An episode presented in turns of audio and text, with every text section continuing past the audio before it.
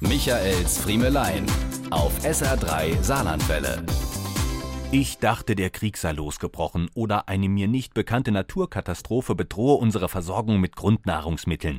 Dabei wollte ich doch nur schnell ein Päckchen Butter zum Frühstück besorgen. Aber als ich beim nahegelegenen Discounter um die Ecke kam, war auf dem Parkplatz schon Chaos. Es war kurz nach sieben in der Früh. Als ich reinkam, sah ich schon die Schlangen an den beiden geöffneten Kassen bis hinten an die Butter ran. Ich erwischte mich kurz dabei zu überlegen, ob ich ein anstehendes Feiertagswochenende vergessen hatte, aber nein, es war ein ganz normaler Donnerstag mitten im Monat.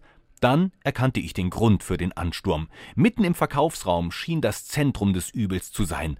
Rund um drei Gitterboxen war eine Schlacht ausgebrochen. Wie sich herausstellte, waren seit sieben Uhr Kinderskihosen und Thermoboots im Angebot. Eine Armada wild gewordener, von zu Hause beauftragter Omas kloppte sich um die verbliebenen Farben. Es ging zu wie auf einem Bazar. Buchsen flogen über Köppe, zwei Omas zerrten an ein und derselben Hose und immer wieder hörte man Sätze wie Han Sie da ein paar in 35? Oder ist das da in die Vermähte?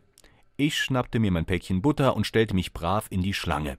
Nach 25 Minuten war ich vorne angekommen. Da erschallte der von vielen ersehnte Gong, gefolgt von der Durchsage Verehrte Kunden, wir öffnen Kasse 3 für Sie. Das erste Wort war noch nicht verklungen, da brach auch schon die nächste Schlacht aus.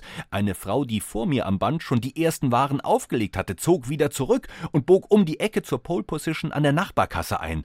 Ich bin so froh, gesund nach Hause gekommen zu sein. Diese und mehr von Michaels Friemelein gibt's auch als SR3 Podcast.